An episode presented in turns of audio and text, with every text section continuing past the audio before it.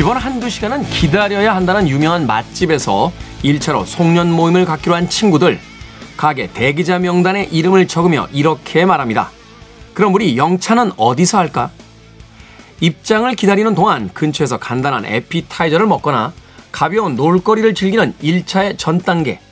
그것을 요즘 영차라고 부른다고 하는군요. 기다림 그 자체가 하나의 즐길거리라는 요즘 세대의 마인드인 거죠. 연말을 기다리고 새해를 기다리는 이 시간, 여러분들의 영차는 어디에서 하고 계십니까?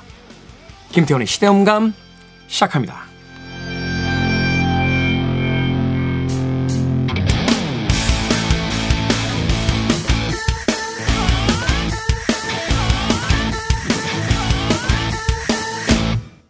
그래도 주말은 온다. 시대를 읽는 음악 감상의 시대음감 김태훈입니다. 주변에 보면요, 기다려야만 먹을 수 있는 맛집 같은 곳 절대 안 간다는 분들 꽤 많습니다. 저도 그런 사람 중에 한 명인데요. 아마도 기다림을 어떻게 바라보냐의 관점에 따라서 그 기다림의 모습들이 조금은 달라질 수 있을 것 같습니다. 기성세대들은 그것이야말로 그냥 줄 서서 시간을 버리는 행위라고 생각할 수도 있겠습니다만, 요즘의 젊은 세대들은 그것을 영차라는 새로운 영역으로 가져가고 있다고 합니다. 그 자리에 모여서 간단하게 컴퓨터 게임을 할 수도 있고요. 물론 스마트폰을 통해서요. 아니면 대기자 명단에 이름을 적어놓은 뒤에 근처에 분위기 좋은 곳에 가서 차를 한잔 마시며 친구들과 이야기를 나누기도 한다는 거죠. 우리는 단지 시간을 소비하는 것으로 생각했던 것들을 새로운 아이디어와 또 새로운 시각을 통해서 영차라는 즐거운 놀이이자 새로운 영역으로 가져간 젊은 세대들. 문득 젊은 세대들에게 배울 건 배워야 되지 않나 하는 생각을 해보게 됩니다. 그러면서 지금까지는 그 기다리는 시간이 너무 지루해서 가보지 못했던 수많은 맛집이나 유명한 공간에 다시 한번 도전해볼까 하는 긍정적인 생각도 하게 됩니다. 자, 김태훈의 시대음감, 시대의 수들, 새로운 시선과 음악으로 풀어봅니다. 토요일과 일요일, 1라디오에서는 낮 2시 5분, 밤 10시 5분 하루에 두 번 방송이 되고요. 한민족 방송에서는 낮 1시 10분 방송이 됩니다. 팟캐스트로는 언제 어디서든 함께하실 수 있습니다. 자, 어제부터 함께하고 있죠. 2022년 송년 특집, 시대음감 선정 올해 원픽. 노래 한 곡 듣고 시작해 봅니다. 레어 얼스입니다. Get ready.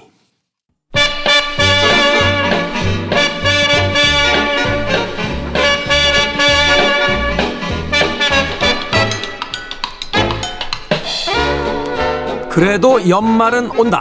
2022년 송년 특집 시대음감 선정 올해의 원픽. 시대음감의 고정 게스트들이요, 올 한 해를 보내면서 뽑은 나만의 원픽들을 만나보는 시간입니다. 자, 그 첫 번째 지금 제 옆에 나와 계시는 분은 바로 매주 저희에게 뉴스를 전해주시는 KBS의 정세배 기자입니다. 안녕하세요. 네, 안녕하세요. 자, 다른 게스트들은 한 달에 한 번 정도 이제 평균적으로 코너를 진행하면서 만나게 되는데, 기자님과는 매주 그 바쁜 와중에 거의 매주 이제 만나 뵙게 되는 것 같아요.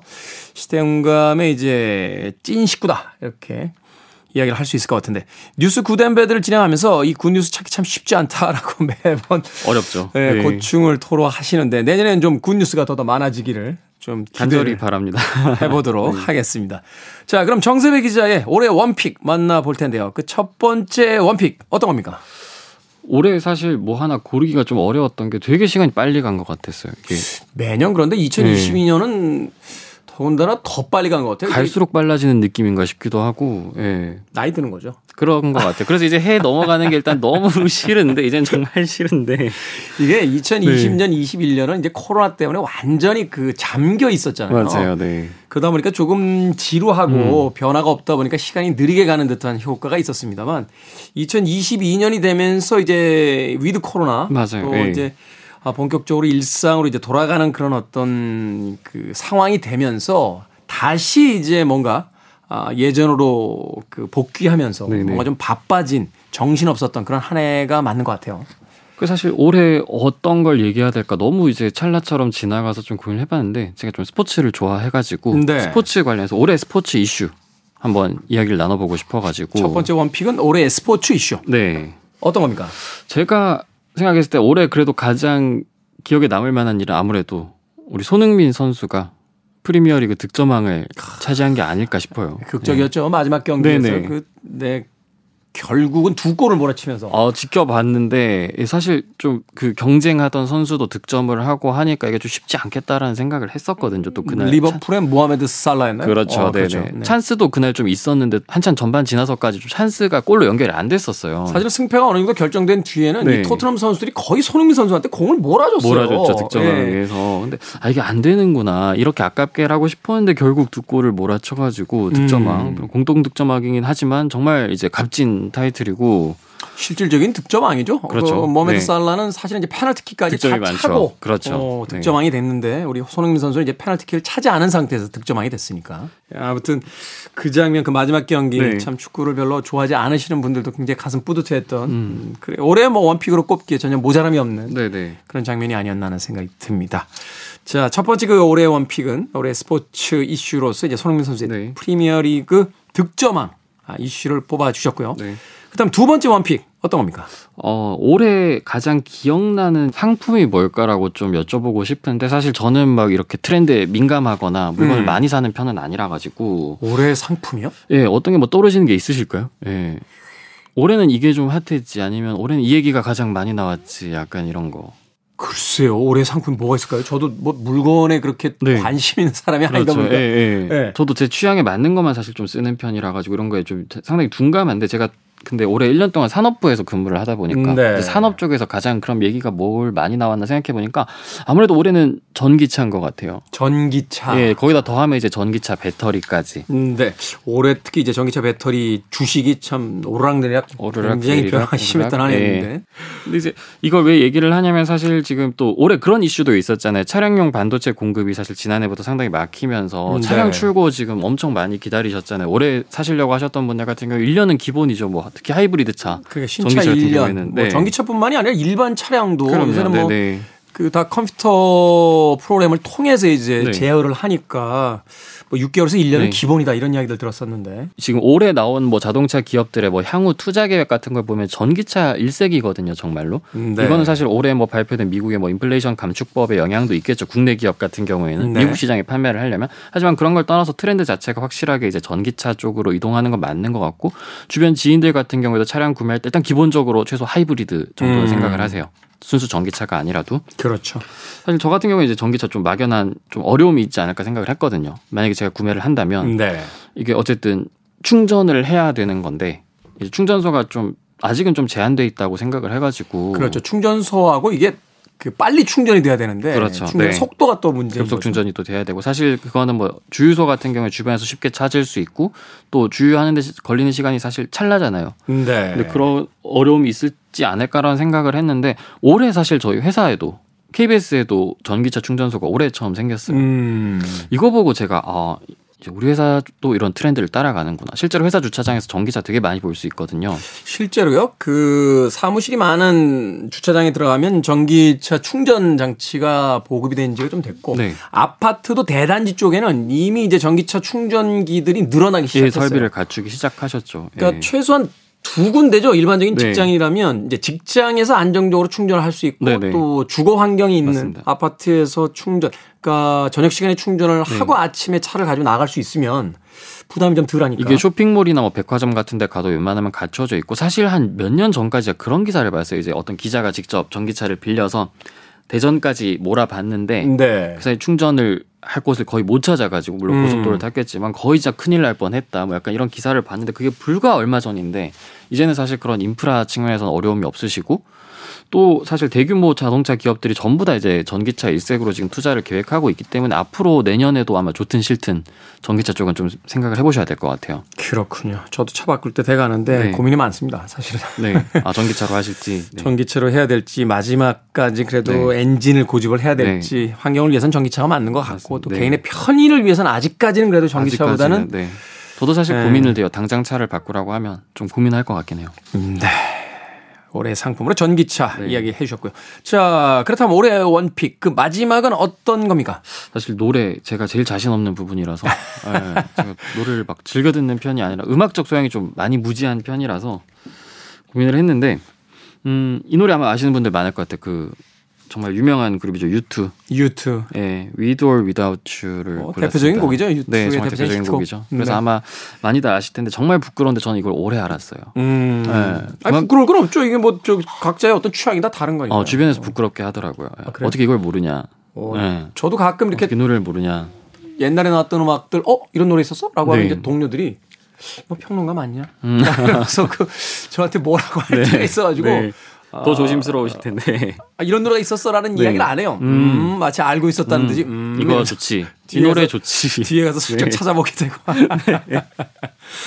네, 사실 또 한마디를 드리자면 저도 즐겨 듣긴 했는데 올해 우크라이나 전쟁이 2월에 맞네요. 발발을 했는데 U2가 이거를 우크라이나에서도 키우에서 그때 방공호에서 이거를 공연을 하면서 네. 이 노래를 또 불렀었어요. 근데 사실 아직 전쟁이 현재 진행형이잖아요. 그러네요. 좀 내년에는 얼른 좀 평화 소식을 들을 수 있길 바라면서 이 노래를 또 선정한 것도 좀 있습니다. 분쟁 지역에 있는 분들에게는 단순한 연말이 아닐 겁니다. 또 한 해를 넘겨서 전쟁이 계속된다는 게 얼마나 답답하고 힘든 일일까 생각해보게 됩니다. 자, 연말 특집 올해의 원픽 KBS 정세배 기자 네, 올해의 음악으로 선정해 주신 With or Without You 들으면서 작별 인사드리겠습니다. 고맙습니다. 감사합니다. 그래도 연말은 온다. 2022년 송년 특집 시대음감 선정 올해 원픽. 이번에 모실 분 어디에서도 만나볼 수 없는 영화 이야기를 들려주시는 분이죠. 무비유한의 최강희 평론가 나오셨습니다. 안녕하세요. 네, 안녕하세요.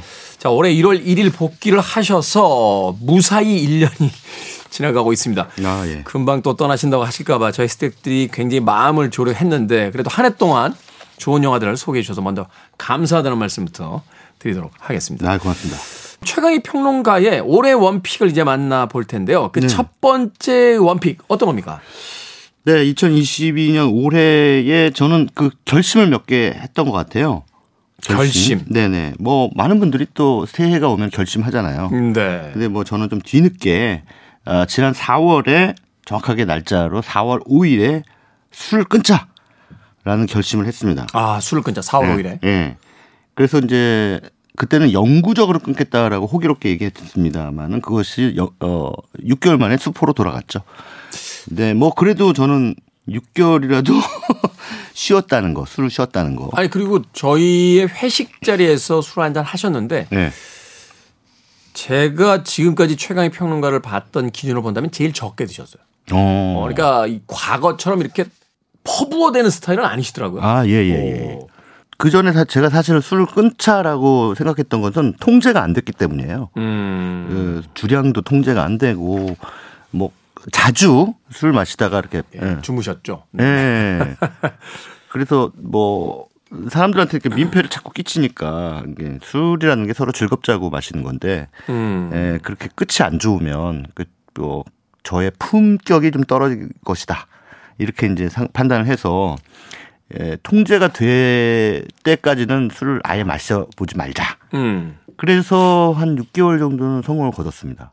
그리고 나서 이제 조금씩 최근에는 이제 마시고 있는데 그것도 원칙이 있어요. 사람들하고 만났을 때만 이야기의 윤활유 차원에서 마시는 거지. 뭐 혼술이나 집술은 절대로 안 한다. 그런 원칙은 지키고 있습니다. 그렇군요. 사실 이제 그 정도만 해도 뭐 50%의 목표 달성이다 이렇게 볼 수 있는 거니까. 네. 사실 작심삼일이라고 해서 새해에 세웠던 결심들 다 이루지 못한 분들이 굉장히 많은데. 네네. 뭐 그 정도면 절반의 성공 뭐 이렇게 이야기할 수 있겠네요. 아니 그냥 절반의 성공이 아니라 대성공이라고 봐요 저는. 대성공. 예. 왜냐하면 처음부터 내 인생에서 이제 술은 없어라고 하는 생각은 없었거든요. 내가 술을 통제할 수 있는 사람이 되자. 라고 나는 거였기 때문에 사실 뭐 통제만 할 수 있다라면 네. 인류가 이제 불을 사용하는 것도 그런 거잖아요. 네, 그렇죠. 통제할 수 없기 때문에 그것을 가지고 이제 큰 일들이 벌어지는 건데 네. 통제할 수 있게 되면 그것으로 난방도 할 수 있고 뭐 맛있는 음식도 해 먹을 수 있듯이 그렇죠. 중요한 것 같아요. 통제를 네. 내가 할 수 있다라는 거. 네네. 자, 올해 원픽으로 올해 결심 이야기해 주셨고 또 하나의 원픽이 있다면 어떤 겁니까? 네, 올해의 행복. 올해의 행복. 네. 올해 내가 뭐가 가장 행복했을까? 어떤 순간이 가장 행복했을까? 이것들을 좀 되돌아봤더니 제가 탱고를 배우기 시작했어요. 탱고? 예. 이야, 얼핏 이렇게 그려지진 않습니다. 제가 최강희 평론가 꽤 오래 알았는데 춤을 춘다는 건 한 번도 제가 상상해 본 적이 없어서. 오. 아, 탱고를 배우기 시작했는데 그 또 이것도 6월부터 그래도 지금 한 또 이것도 6개월 가까이 된 거죠. 근데 이제 매주 그 탱고를 배우러 갈 때마다 참 행복해요. 그 음악에 맞춰서. 네. 또 이제 파트너와 함께 어떤 그 춤사위를 만들어 나가는 그런 과정들이 좀 살아있다라는 느낌이 들고 좋아하는데 지금 배우는 과정이라 뭐 그렇게 잘 추지는 못합니다. 잘 추지는 못하는데. 어렵다고 하더라고요. 시간이 꽤 걸리고. 네, 그래도 뭐 적어도 1년 정도는 배워야 우리가 이제 스페인어로 밀롱가라는 표현을 쓰는데 밀롱가. 탱고를 출 수 있는 그런 바를 말합니다. 네. 그러니까 밀롱가에서 이제 랜덤하게 파트너한테 신청을 해서 춤을 추는 이제 이러한 일들이 루틴하게 벌어질 수 있죠. 아, 그러니까 이제 미리 같이 계속 연습한 상대가 아니고 따로 연습을 한 상대들끼리 한 곡 추시겠습니까? 라고 해서 이제 자연스럽게 그 같이 춤을 출 수 있을 정도야. 그러니까 임기응변적인 어떤 그 상황까지도 다 맞춰낼 수 있으려면 한 1년 정도는 춤을 배워야 된다. 네. 아. 적어도 1년 정도는 춤을 배워야 기본기가 만들어지고 모든 춤은 다 약속이라는 게 있어요. 네. 무슨 안무가 별도로 있지 않다 할지라도 이렇게 뭐 손을 이렇게 잡아야 된다. 뭐 이쪽으로 움직이면 뭐 이렇게 따라가줘야 된다. 어떻게 움직여야 된다. 그러니까 거기서 이제 탱고도 결국은 이제 남성이 주로 리드를 하고 네. 여성이 그 리드에 따라서 자신의 어떤 기교를 보여주는 그런 춤인데 그런 기본적인 룰이 몸에 배어 있어야 돼요. 그래서 따로 별도의 어떤 안무를 연습하지 않는다 할지라도 네. 처음 만난 파트너와 그냥 캐주얼하게 춤을 출 수 있습니다. 아, 이게 또 네. 그렇군요. 저는 이제 영화 같은 거 보면 이렇게 탱고 출 때 다 미리 무슨 저 뭐라고 악보처럼 네네네. 뭐 그러면 탱고 3장을 추시겠습니까? 하면 이제 그게 대다 정해져 있는 건 줄 알았는데 그런 게 아니고요. 아, 안무가 없습니다. 물론 이제 무대에서 보여지는 어떤 전문 댄서들은 안무를 가지고 추지만 네. 우리가 흔히 이건 소셜 댄스라 그래가지고 그냥 어떤 탱고 바에 가가지고 그냥 즉흥적으로 춤을 추는 겁니다. 그랬을 때 얼마나 나의 파트너와 교감을 이뤄서 내가 어느 방향으로 가고자 하는지 또는 내가 파트너에게 어떠한 동작을 요구하는지 이거를 서로 알 수 있는 커뮤니케이션 스킬이 있어요. 이거를 배우는 게 이제 탱고인데 그 커뮤니케이션 스킬이 아주 기가 막혀요. 그래서 이제 저는 탱고를 배운 거를 제 인생에서 가장 잘한 일 가운데 하나다. 네. 그래서 장래 희망도 생겼습니다. 뭡니까? 뒤늦게 탱고바 사장. 어울리는데요? 지금 부에노스아이레스로 탱고 연수를 가서 약 1년간 연말을 한 뒤에 한국으로 돌아와서 탱고바를 한번 열면 어떨까? 이것이 저의 어떤 그 노후 계획입니다. 아니, 그 멋있죠. 중년 이후의 계획을 그렇게. 그 일반적이지 않은 나의 어떤 네네네. 취향과 나의 어떤 행복을 기준으로 삼아서 정할 수 있다는 건 아니 저는 오랫동안 최강희 평론가를 봐온 사람의 입장에서 진심으로 응원해 보도록 하겠습니다. 네네. 자, 마지막으로 올해 음악을 골라주셨는데 역시 그러면 탱고 음악이 되겠네요? 아, 예. 여인의 향기에 나온 유명한 곡이죠. 뽀르 우나 카페사. 이제 이거 뭐 간만의 차이로 뭐 이런 뜻이라고 하는데 그건 네. 중요한 게 아니라 아무튼 그 굉장히 유명한 그 탱고 음악입니다. 근데 이 장면 때문에 사실은 제가 탱고를 시작한 거예요. 여인의 향기는 익히 알고 있었고 예전에 봤지만 최근에 이걸 본 거예요. 다시. 여인의 향기를 다시 보다가 너무 멋있는 거죠. 알파치노가. 그래서 나도 저렇게 되고 싶다. 저렇게 중후한 중년의 남자가 되고 싶다. 라는 그런 욕망이 생겨서 탱고를 배우기 시작한 거거든요. 네. 그러니까 이 음악이 저한테는 굉장히 각별한 거죠. 그렇군요.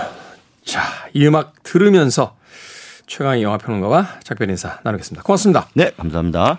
여인의 향기 OST 중에서 최강희 평론가가 올해의 음악으로 선정해 주신 뽀르 우나 카베자 듣습니다.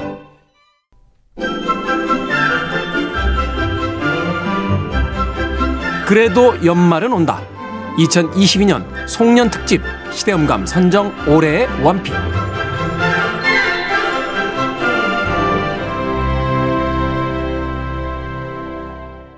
자, 우리 시대음감의 고정 식구들이요 올 한 해를 보내며 뽑아준 올해의 원픽들 만나보고 계신데 이번에 모실 분은 매달 저에게 감동을 주는 좋은 책들을 소개해 주시는 분이죠.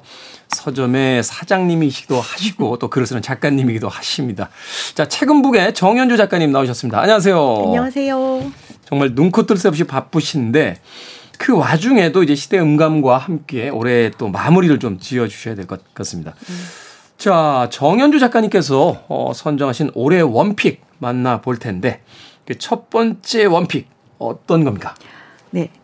역사, 인생의 역사라는 제목의 책이고요. 인생의 역사. 네, 신형철 평론가가 낸 책이에요. 네. 네, 가을에 나온 책인데 제가 이거 읽고 이렇게 성장하는구나. 너무 멋있다라는 생각을 했어요. 신형철 작가님 워낙에 잘 쓰시지만 신형철 평론가가 더 성장할 때가 있나요? 너무 그 사랑에 대한 해석들 이런 게 정말 좋았고 아이를 낳으셨더라고요.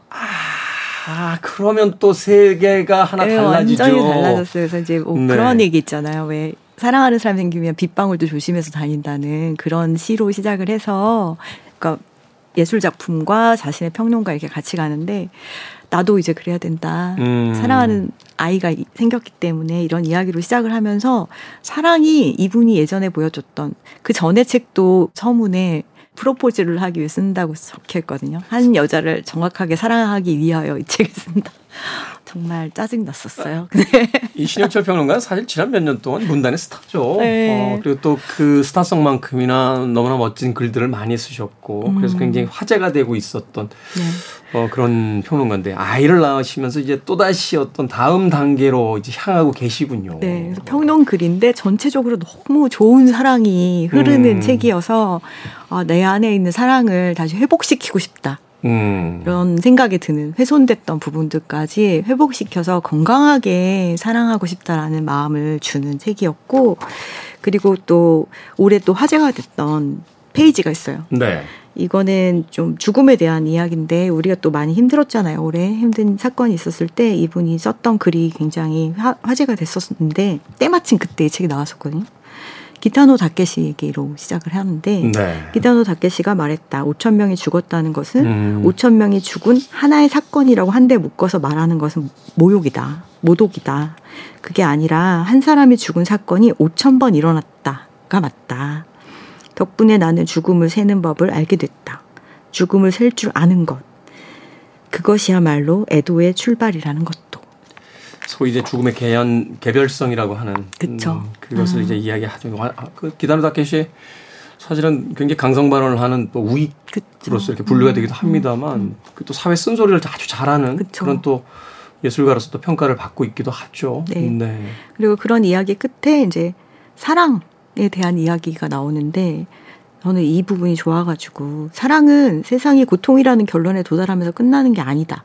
거기서부터 시작하는 거다. 사랑이라는 거다. 그러니까 다 고통이 많지만 거기서 그 고통을 끌어안고 하는 것이 사랑이라는 얘기가 나오거든요. 네. 근데 여기도 라틴어가 나오는데 아모 볼로 우트시스. 이게 사랑합니다. 당신이 존재하기를 원합니다. 라는 말이에요. 세상이 고통이어도 함께 살아내자고 서로를 살게 하는 것이 사랑이 하는 유일한 가치라고 이런 이야기를 하면서 이 책이 나왔는데 저한테 되게 열심히 읽고 열심히 쓰고 열심히 사랑하고 이런 것들이 갖는 의미에 대해서 생각하게 해준 책이어서 네. 여러분도 올해를 마무리하면서 한번 읽어보시고 여기에 또 되게 좋은 작품들이 많이 소개가 되어 있거든요. 읽고 같이 평론도 같이 읽고 하시면은 좀 연말이 든든해지지 않을까 네. 해서 가져왔어요. 첫 번째 올해 픽으로서 신영철의 인생의 역사 소개해 주셨고 네. 두 번째 올해 픽 어떤 작품입니까? 이분은 제가 사랑에 맞지 않는 작가님이 책을 내셔가지고 개인 취향에 의하여 개취라고 하죠. 개취. 네. 9년 만에 김현수 작가님이 단편 소설집을 내셨어요. 야, 김현수 작가 9년 동안 안 썼었나요? 그 사이에 한번 백석 이야기로 책을 네. 내시긴 한 장편이 있었는데 단편은 9년 만이다. 네. 김현수 작가 사실 이제 장편도 잘 씁니다만 단편 호흡에서 굉장히 반짝반짝거리잖아요. 네. 네. 그 반짝거림이 여전히 있어서 너무 좋았던 책이에요. 이토록 평범한 미래. 라는 제목이고 이 안에 들어있는 여러 가지의 단편이 다 좋은데 특히 표제작인 이 이토록 평범한 미래를 오늘 특별히 소개해드리고 싶어요. 네. 이게 이제 이토록 평범한 미래 안에 어떤 또 다른 소설이 하나 나오거든요. 그 소설을 통해서 하는 이야기가 뭐냐면 우리가 기억해야 하는 것은 과거가 아니라 오히려 미래입니다라는 메시지를 가지고 있는 책이에요. 아, 독특하네요. 우리는 미래를 어떻게 기억할 수 있냐. 여기 안에 이제 액자 소설처럼 안에 들어가 있는 그 소설이 뭐가 있냐면요. 한 연인이 있어요. 그래서 둘이 사랑하다가 마지막에 죽어요. 다시 태어나서는 거꾸로 벤자민 버튼처럼 사는 거예요. 네. 그러다 보니까 이 사람들은 굉장히 낙관적인 미래상을 갖고 있어요. 왜냐하면 처음에 사랑에 빠졌을 때로 향해 가는 거잖아요. 그렇죠. 가장 좋았던 순간으로 향해 가고 있으니까. 그러니까 너무 행복하게 사랑을 한 거예요. 또 죽었어요. 다시 태어나요. 이때는 다시 처음부터 마지막을 향해 가는 사랑을 하거든요. A와 B 지점을 계속 왔다 갔다 하면서 사는군요. 네. 네. 그러면 이게 첫 번째 삶과 세 번째 삶이 같은 방향으로 가는 거잖아요. 그렇죠. 그런데 다르게 살아요. 왜냐하면 행복했던 경험이 있기 때문에. 낙관적인 전망을 갖는다는 건 그렇게 중요하다라는 얘기를 하는 거예요. 그래서 우리가 기억해야 하는 거는 과거가 아니라 미래다. 미래가 좋을 것이라고 생각하고 사는 사람들은 현재를 잘 살 수 있다는 거예요. 우리 요즘에 좀 낙관적이기 힘들잖아요. 비관론이 뭐 경제, 사회, 정치 모든 면에서 지금 다 커지고 있죠. 개인 취향도 있지만 올해를 마무리하면서 한번 낙관적 미래를 우리가 애써서라도 그려봤으면 좋겠다 해서 가지고 왔고요. 그 쇼생크 탈출에서 주인공이 하는 이야기가 있죠. 희망이란 참 좋은 겁니다 라고 이야기하는 그 이야기가 갑자기 떠오르네요. 올해 참 힘든 일들 많았죠. 그럼에도 불구하고 우리는 다시 낙관적인 미래를 꿈꾸며 오늘을 살아야 된다라고 이야기해 주셨습니다. 자, 올해의 픽. 자, 1번과 2번 두 권의 책을 소개해 주셨는데 세 번째 올해의 마지막 픽은 어떤 겁니까? 음악을 가져오라고 하시더라고요. 음악이죠. 네. 올해의 픽. 음악 한 곡 들어야죠. 네, 제가 10월 말부터 기분이 안 좋은 상황으로 있었을 때 음악을 많이 들었어요. 그러다가 이 노래에 딱 닿았을 때 갑자기 예전 기억이 확 나면서 제가 다시 일어나서 뭔가를 해봐야 되겠다는 생각을 하게 만든 음악이고 너무나 유명한 콜드플레이의 Fix You를 가지고 왔거든요. 제가 이거를 2017년 4월 18일에 공연장에서 들었어요. 내한 공연 때 거기 있었는데 갑자기 모든 음악이 그치고 같이 묵념하자라는 말을 하고 그때 이제 이렇게 전광판에 노란 리본이 떠오르고 그 수만 명이 있는데 아무 소리도 나지 않던 그 정적을 저는 잊을 수가 없어요. 종합운동장에서 있었죠. 네. 네, 저도 그 자리에 있었는데. 네, 정말 너무 울었어요. 근데 그러면서 갑자기 픽스의 전주가 흘렀을 때 눈물이 팍 터졌거든요. 근데 그때 제가 내가 애도하지 못하고 슬픔을 그냥 가지고 끌어안고 있었구나라는 걸 알았고 그 순간이 저를 어떤 바꿔놓는 순간이었거든요. 그래서 음악이 가진 힘과 예술이 가진 힘에 대해서 생각하면서 연말을 가까울 때 힘들 때 나는 아름다운 것을 세상에 전파하는 사람이니까 내가 할 일이 있다라는 것이 저를 세워주더라고요. 그래서 그런 것들을 우리가 같이 기억했으면 싶어가지고 이 노래 가지고 왔습니다. 자, 정현주 작가님과 함께한 올해의 원픽 콜드플레이 Fix You 들으면서 정 작가님과는 작별하겠습니다. 한 해 수고하셨고요. 내년에도 또 잘 부탁드리겠습니다. 네, 고맙습니다. 연말 잘 보내세요. 감사합니다. 콜드플레이의 Fix You 듣고 왔습니다. 그래도 연말은 온다. 2022년 송년 특집 시대음감 선정 올해 원픽. 그 마지막은 바로 저의 원픽입니다. 자, 우리 식구들이 워낙 재밌고 의미 있는 것들을 앞서서 딱 골라주셔서 뭘 해볼까 고민이 많았습니다만 제가 고른 올해의 원픽. 그 첫 번째 올해의 단어는 평화입니다. 평화. 2022년은 2021년부터 이어진 이 팬데믹 여파 때문인지 몰라도 신년에 별다른 계획을 잡지 않았던 것 같아요. 지난 2년 동안의 시간이 무엇인가 계획을 잡아도 그 계획대로 진행이 될 수 없었던 정말로 우리들의 삶에 있어서 한 번도 경험해보지 못한 시간이었기 때문에 글쎄요. 그냥 담담한 마음으로 빨리 이 팬데믹이 끝나길 바라면서 2022년을 맞이했던 것 같은데 그러다 보니까 특별한 계획이 없어서 그 계획을 이루고자 하는 스트레스에 시달린 적이 없고요. 그러다 보니 한 해를 꽤나 평화롭게 보냈구나 하는 생각을 뒤늦게 해보게 됩니다. 놀라운 건요. 계획을 세우지 않았기 때문에 그저 무의미하게 그 시간들을 보냈던 것이 아니라 뭐 올해는 책을 몇 권쯤 읽어보자라는 계획이 없었기 때문에 읽고 싶었던 책 속에서 오랫동안 머물면서 쫓기지 않는 독서의 즐거움을 다시 한번 경험해 볼 수 있었고요. 또 한편으로 매년 하게 되는 뭐 다이어트, 운동, 뭐 영어 공부 이런 계획도 잡지 않다 보니까 오히려 어떤 공부의 계기가 생겼을 때 여유롭게 공부를 할 수 있었던 그런 분위기도 있었습니다. 그러다 보니까 뭐라고 해야 될까요? 과거에는 어떤 목적을 이루기 위한 고단한 여정 같았던 1년이 그저 유유자적하며 즐기는 듯한 그런 분위기로서 지나오는 바람에 2022년은 비록 이룬 것은 없지만 그래도 지나간 시간들이 꽤나 평화로웠다 하는 생각을 해보게 됐습니다. 우리는 10대 때부터 수많은 시험과 무엇인가를 반드시 이뤄내야만 한다. 훌륭한 사람이 되어야만 한다. 어떤 목표를 향해서 정진해야만 한다 하는 스트레스 아닌 스트레스를 받고 살아가게 되는데 글쎄요. 2022년에 저의 무계획이 2023년 여러분들의 계획에 어떤 영감이 될 수 있을지는 모르겠습니다만 어느 한 시기만큼은 아무런 계획 없이 그저 평화로운 일상에 자신의 하루를 맡겨보는 것, 자신의 한 달을 맡겨보는 것, 또 1년을 보내보는 것도 필요하지 않나 하는 생각 해보게 됩니다. 최근에 유행하는 것 중에 뭐 제주도에서 한 달 살기, 뭐 지역에 가서 3개월 살기 이런 것들이 유행하고 있으니까요. 그렇게까지는 살아볼 수 없다 하더라도 아무 계획 없이 3개월 살아보기 이 정도는 2023년에 충분히 해볼 수 있는 그런 계획이지 않나. 아이러니하군요. 아무런 계획이 없는 것이 새로운 계획이 될 수 있다는 거. 자, 올해의 노래. 저는 이 평화로운 한 해를 보내면서 루리드의 퍼펙트 데이를 떠올렸습니다. 완벽한 날이란 무엇일까 생각해 볼 때마다 언제나 선곡하게 되는 음악인데요. 그저 공원에 다녀오고 맛있는 음료수 한 잔을 먹고 좋은 날씨에 선물 같은 산책만으로도 그 하루가 완벽할 수 있다라고 루리드는 노래했습니다. 자, 이렇게 해서 송년 특집 시대음감 선정 올해 원픽 마무리할 시간입니다. 워낙 각 분야의 정상에 계신 전문가분들이다 보니까 올해의 무엇들도 굉장히 남달랐던 것 같은데요. 각 코너에서 기자, 평론가, 투자 전문가 이런 식으로만 만나다가 각자 인간적인 한 해 동안의 살아온 이야기들을 나눌 수 있어서 새롭고 뜻깊은 시간이 아니었나 하는 생각 해보게 됩니다. 끝으로 시대음감 선정 올해의 청취자 바로 이 방송을 듣고 계신 여러분 누구보다 감사드린다는 이야기 꼭 남기고 싶습니다. 자, 올해의 노래 저의 원픽으로 고른 루리드의 퍼펙트 데이 들으면서 작별 인사 드리겠습니다. 지금까지 시대음감의 김태훈이었습니다. 고맙습니다.